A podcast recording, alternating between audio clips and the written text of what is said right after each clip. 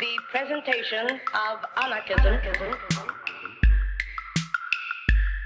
a social philosophy which aims at the emancipation, economic, social, political, and spiritual of the human race. The emancipation.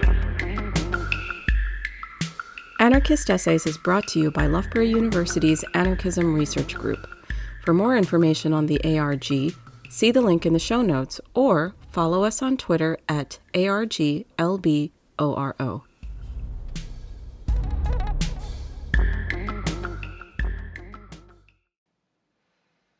Emma Goldman, A Glorious Undesirable by Alice Béja. In December 1919, a rundown former transport of the U.S. Navy, the Buford, sailed from New York Harbor, transporting 249 Reds to Soviet Russia. Among them were two of the most notorious representatives of early 20th century anarchism, Emma Goldman and Alexander Berkman. Their deportation followed their arrest and imprisonment in 1917 for speaking against conscription. While Berkman was not a U.S. citizen, Goldman had been and was stripped of her citizenship in 1909, which later allowed for her deportation. The sailing of the Buford, which carried her back to a Russia she had left in 1885, seems to materially embody the paradoxes and pitfalls of national belonging that Goldman had to contend with throughout her life. It also invites us to reflect on the place of national frameworks in thinking about internationalist movements such as anarchism, and on the uses of national identity in their repression. The First World War has been seen as the moment of sedimentation of US national identity as exclusionary in terms of race, ethnicity, and political beliefs the Red Scare, the institutionalization of Jim Crow in the South, the violence against African Americans during the Red Summer of 1919, and the passing of the Johnson Reed Act in 1924 cemented Americanism into an essentialized vision of a largely male, white, conservative identity. The sailing of the Buford symbolized the United States getting rid of those it deemed undesirable because they were framed as foreign in speech, customs, nationality, and political beliefs.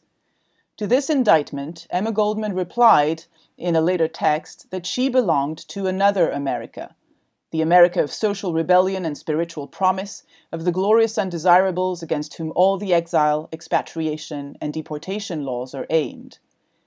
This essay seeks to focus on Emma Goldman to show how the framing of anarchism as a foreign creed by the US government spurred a wave of mobilization in anarchist ranks. Goldman used the idea of America as a political and rhetorical strategy to counter state repression and broaden the reach of her message.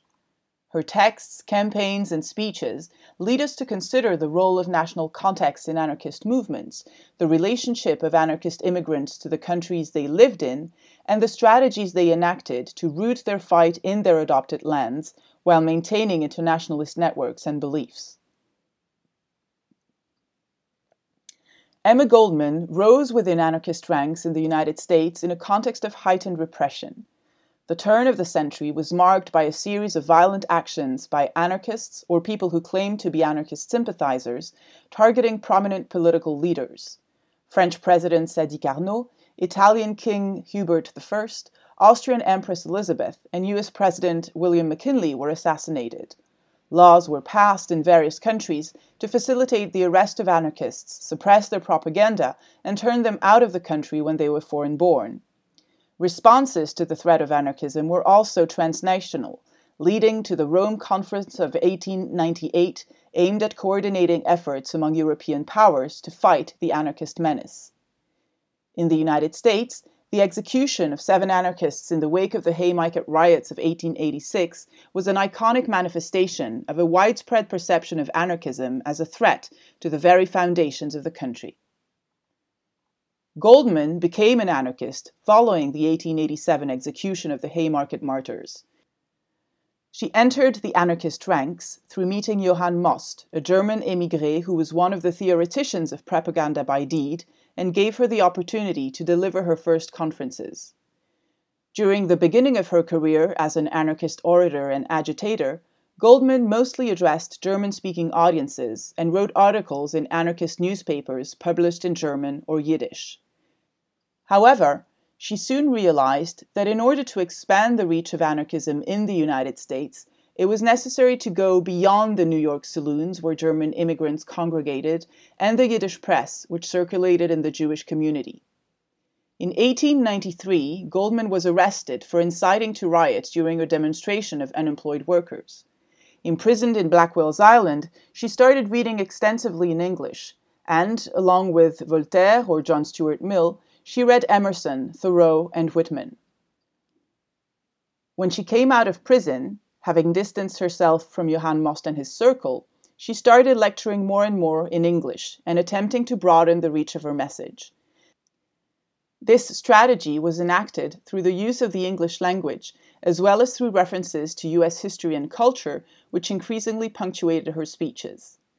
Goldman gave more and more interviews to the mainstream press, which regarded her as somewhat of a sensation, interviews in which she sought to translate anarchism for an American audience.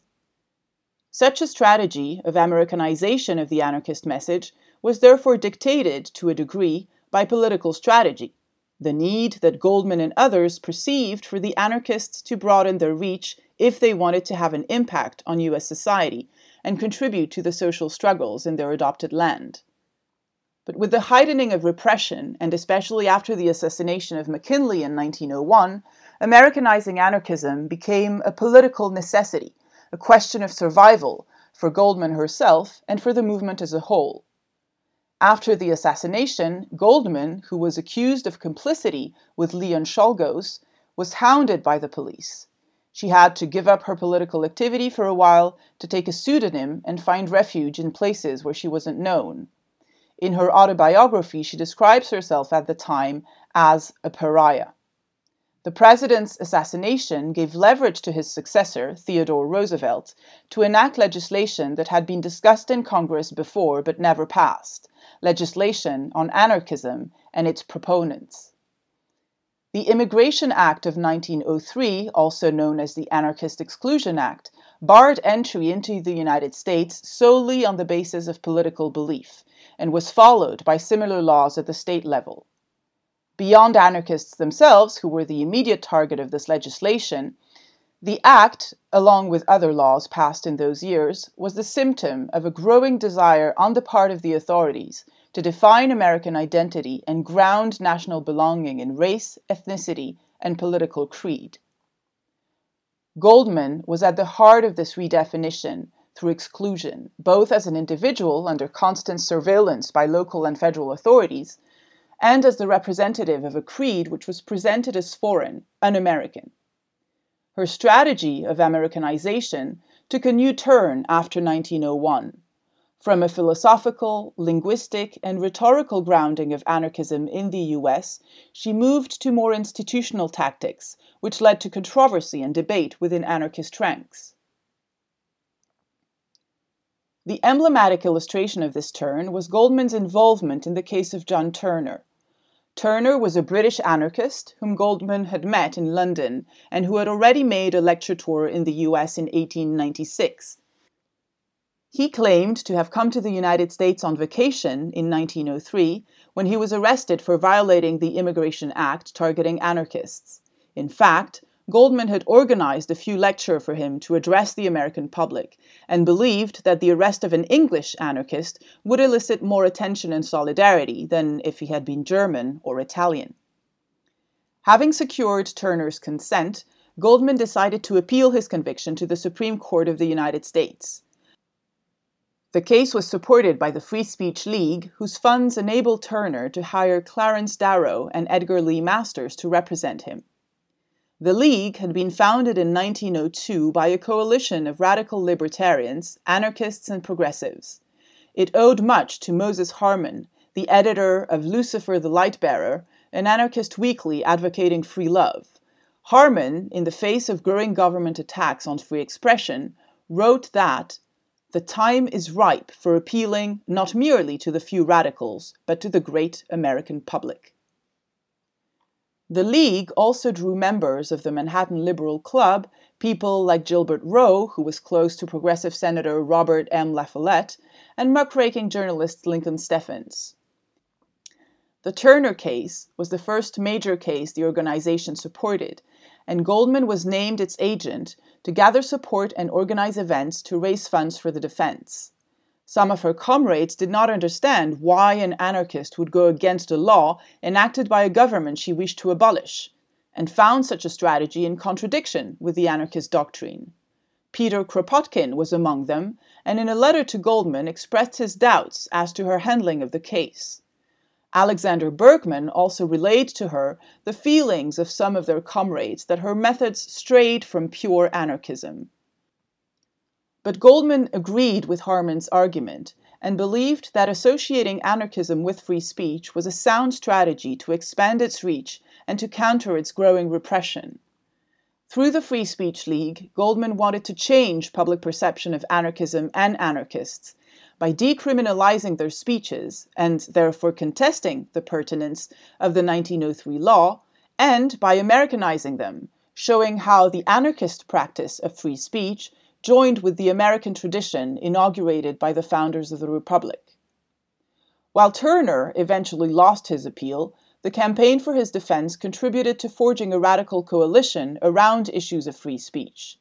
The Free Speech League would go on to defend Goldman herself when she was prevented from speaking in Philadelphia in 1909, and its commitments would be echoed in Goldman's magazine Mother Earth, which she founded in 1906. The June 1909 issue circulated a demand for free speech signed by leading figures of American radicalism such as Charles Edward Russell, Floyd Dell, Eugene Debs, Clarence Darrow, and Voltairine de Cleyre. Beyond her own case, Goldman framed the fight for free speech as the foundation of political freedom and wrote, The only way to win free speech is to speak, and to keep on doing so whenever free speech is threatened. No movement for free speech, properly considered, can be a temporary affair. The strategies Goldman and others put in place to fight government repression of anarchism after the McKinley assassination and the 1903 law were not only procedural. In articulating the defense of anarchism in the vocabulary of free speech, their aim was to rewrite the genealogy of American descent to make room for anarchism, and in so doing, to radically transform the idea of the nation. To Americanize anarchism also meant, to a certain extent, to denationalize the United States, to craft an alternative idea of the nation, one within which anarchists could find their place and fight for their ideas. Goldman, in particular, throughout her stay in the United States and after her deportation, regularly played on the idea of America, taking up a trope familiar to the rhetoric of American dissent, that of the broken promise. Just like Frederick Douglass, Albert Parsons, and many others had done before her, she often reversed the charge of un Americanism that was waged at anarchists by arguing that it was in fact the United States government which was behaving in an un American way by violently repressing the free expression of ideas. In 1909, she wrote a new Declaration of Independence, closely patterned on the text of 1776, but which replaced the King of England with the American kings of capital and authority. In this way, she placed herself and her anarchist comrades on the side of the rebel founders of the United States. In so doing, Goldman also reaffirmed her belonging to the country whose authorities branded her as a foreigner, while never relinquishing her internationalist beliefs. In May 1909, she published a short, ironical text entitled Woman Without a Country, after learning that the government had stripped her of her U.S. citizenship. In it, she condemned the essentialization of American identity and the identification by federal authorities of foreigners as criminals. In the eyes of the government, she wrote, no American can be a very bad man. To this narrow vision, she opposed her own expansive view of community. You have Emma Goldman's citizenship, but she has the world, and her heritage is the kinship of brave spirits. Not a bad bargain. Many years later, after more than a decade of exile, she published another, much longer text bearing the same title in an anthology of anarchist writings. The tone is very different from the 1909 text. Irony and sarcasm are replaced with a more earnest recounting of the pains of exile. But in the same way, Goldman seeks to build her own community, based not on narrow understandings of national boundaries, ethnic identities, and ideological constraints, but on dissent and the freedom to speak one's mind. She writes that the America she feels she still belongs to is the land of the Walt Whitmans, the Lloyd Garrisons, the Thoreaus, the Wendell Phillipses, the America of social rebellion and spiritual promise, of the glorious undesirables against whom all the exile, expatriation, and deportation laws are aimed. It is to that America that I am proud to belong. In reclaiming a tradition of US dissent, Goldman constructs what Davide Turcato has called an inclusive idea of nation, built precisely against those who had excluded her and many others, both materially and symbolically, from their conception of America. Goldman's use of national tropes and strategies throughout her life and in her career as an anarchist activist therefore invite us to reflect on the intersection between national and international scales in the analysis of anarchism there was indeed a strategic dimension to the recycling of national imagery aimed both at making anarchism more appealing to Americans and at defending it from government repression and the condemnation of public opinion. But Goldman's attachment to figures of US history and to the land where she spent 35 years of her eventful life goes beyond mere political strategy. It also rests on her idealized reconstruction of an America of the mind her identification with the glorious undesirables to which she felt she belonged, while never relinquishing her own multiple identities.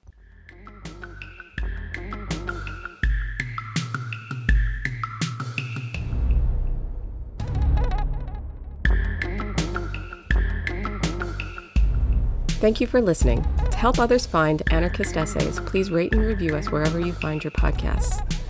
And if you're interested in anarchist ideas, why not check out the journal Anarchist Studies? For over 20 years, Anarchist Studies has been publishing original research on the history, theory, and practice of anarchism.